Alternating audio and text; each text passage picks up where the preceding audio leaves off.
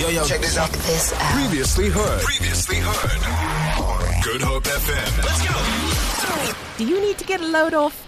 Uh, I think we all do. I think as a country, we carry a massive load on our shoulders. And it's something that here on the morning show, we're trying to, and as Good Up F M, we are trying to address on a daily basis. Um, and of course, we're, uh, you know, doing so by really trying to tackle the issue of gender-based violence in our country. It is a huge problem, one that runs very, very deep.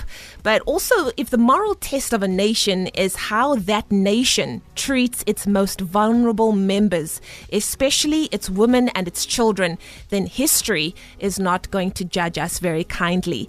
So today we're talking to Fadia Arnold. She's an attorney. She's a public speaker. She's a regular on radio. She writes for a ton of publications. And today she's joining us on the radio. Fadia, good morning. Welcome to Good Up F M and the morning show, my darling. Good morning, Leigh-Anne, and to the team. I'm happy to be here, always. How are you doing?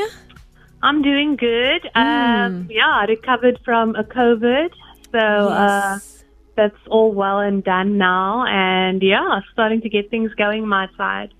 You know what? Um, I've been thinking of you for such a long time because COVID's really come close to my family and my extended That's family it. as well. So I'm always so wonderful when we hear about those. Uh, I'm always so happy, rather, when we hear about yeah. those, uh, you know, those yeah. positive cases, those recoveries. It really is recovered, so good. Um, and I live with uh, my parents who are over seventy, and luckily yeah.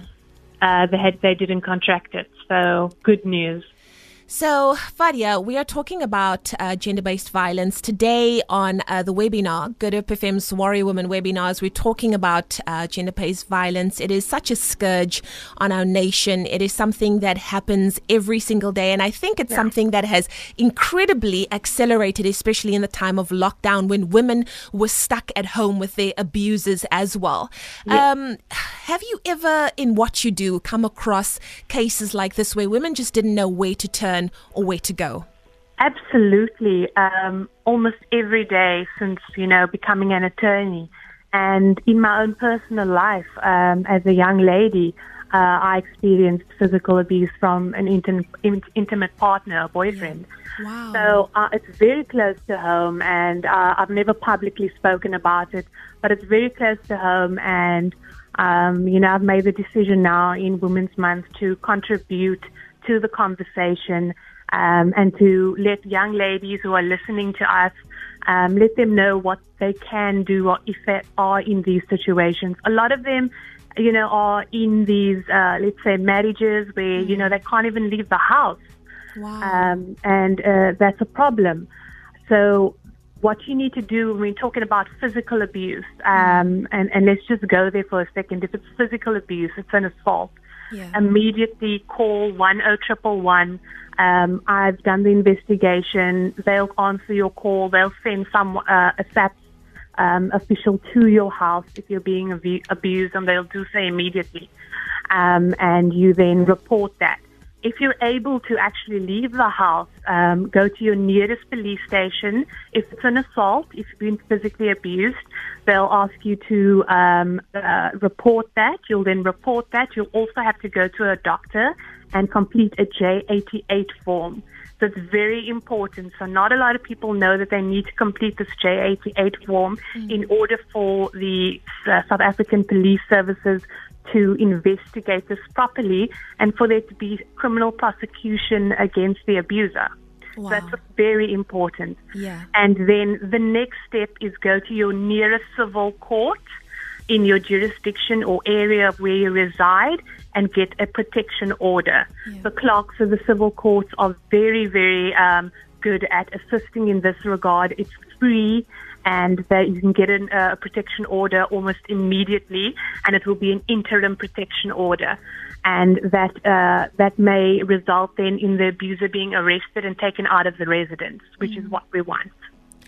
Fadia, I was listening to you when you said that you were so young and this happened to yeah. you.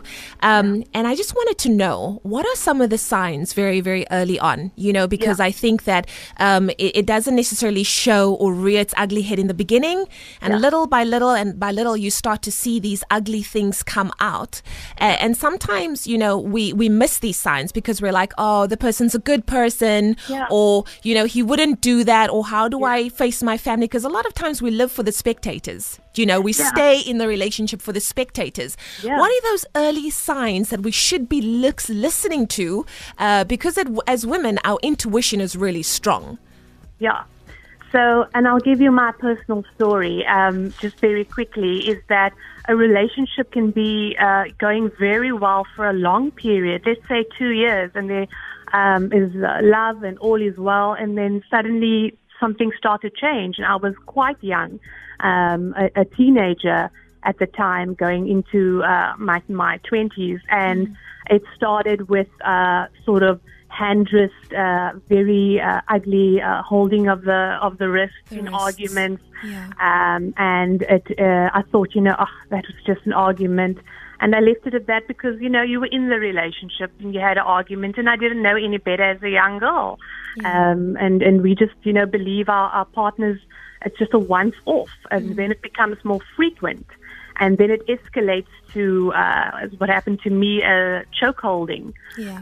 um, uh, in deeper arguments. And sure. uh, that eventually then becomes more frequent, and uh, you forgive the person, they say they're sorry, uh, they'll never do it again, um, but it will happen. It becomes a repetitive situation because mm.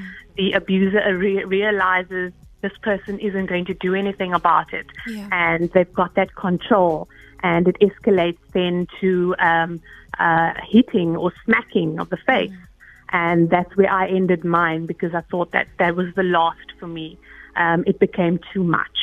Um, so those are the signs. They start very, very small, you know, with uh, uh, someone taking your hand or your arm, or um, just sort of initially seeing what they can do and what you might do about it, yeah. and you re- and then you do nothing. Testing the boundaries, uh, because you love your, your your boyfriend or your husband at that time, or your intimate partner, um, and you think, oh, we just had a, a argument, but you'll have another argument, and they'll test your boundaries as to what they can do, um, and the physical abuse will escalate. And I hope that everyone listening to us, I mean, I'm thirty-six now. Um, turning thirty-six, and it's always something I've, I've thought about, never spoken about. Um, but I want the young ladies listening to us to just know that, you know, it's not, it, it won't get better. Any relationship mm. that you start um, off, that you're in, even if you're in it for years, when physical abuse starts, um, it, it won't end. Yeah. It won't end. And you need to trust your family and mm. friends at that time. You need to tell someone, tell an adult, and you need to report it so that you don't live with this baggage years later in life, would be my personal and professional advice. Well, since we have this professional advice, I still have a question surrounding uh, verbal abuse, being cyber-stalked, kind of like yes. non-violent abuse. Could we yes. potentially call you in the next ten minutes, because I really would love your input on that, because I know Absolutely. that that is another area of abuse that so many women don't know how to handle. They don't know how, and I will also add my personal touch to having had that happen to me as well. Awesome. Oh, we're here for it. Fadia Arnold joins us in the next ten minutes, an attorney at law. We're still chatting to Fadia Arnold, attorney, public speaker. Uh, she's a regular on Good Hope F M, helping us find our way through this really uh, terrible time of gender-based violence and the fact that so many people are going through it. We actually got a message on our WhatsApp line, which is really, really true. And Fadia, maybe you can also weigh in on this. And this person says, hey, Leigh-Anne, uh, it's not just men abusing. I was abused as a man by a woman, and it also started, as your guest stated, starts with something small, then escalates into full-on violence. And I think that this is something that we maybe forget, and something that's less spoken mm-hmm. about when men are on the receiving end of gender-based violence. I think maybe because women are so disproportionately more affected by gender-based violence as well, but it doesn't make it right either way. Absolutely, and you've, you've, you've said it, stated it so eloquently. um, it goes both ways. And I, I've had um, men as well um, in this situation, and uh, it really does go both ways. But as you say, it is dis- disproportionate. Yeah. So in terms of males, the same advice I would uh, give them as to what to do uh, in physical abuse uh, uh, situations. Same advice. These um, small things, they escalate. You need to get out, and you need to also, there are many um, uh, I C A S or certain uh, organizations who can assist with therapy. That was something I didn't mention that yeah. you, you definitely need to take a look at, because it's so hard mm-hmm. to, for example, being in a long-term relationship where half of it was great and then certain things started to occur mm-hmm. and the abuse then escalates. And it can end up, I mean, people have ended up dead. And you know what? Um, it's also the psychological impact that I worry yeah. about as well. Uh, when it comes to the non-violent aspect, someone might not be physical with you, but there yeah. is verbal abuse, there is mental abuse, there is being cyber stalked, uh, yeah. you know, the kind of things that leaves you with a trauma that's not visible because it doesn't show on your body, but yeah. it's also just as serious. And it's sometimes uh, a bigger trauma for some people, you know. It really depends on the situation. So with cyber stalking, um, people need to know that that is a cyber crime. You can you can have a criminal record if you are caught cyber stalking. Um, it's an invasion of privacy. If you hack into people's social media accounts, um, if you uh, uh, uh, take on their account or uh, state that you are them, and then you start, you know, catfishing around. Yeah. All of those are cyber crimes, and people need to educate themselves on what cyber crimes are in South Africa. Mm. Um, you Google it, it will give you a list of what cyber crimes entail, and immediately the process uh, in that situation, because it's, it's, it, it, it may be as traumatizing as physical abuse. Yeah. You know, it depends on the person, depends on the circumstance. And it has happened to me as well. My accounts have been hacked. Mm-hmm. Um, uh, it has happened to me, and immediately what you do is you go to uh, the police station again. Yeah. The difference here is because you don't have a J eighty-eight or physical abuse, mm. the they are less uh, helpful wow. uh, in, in, in how I experienced it.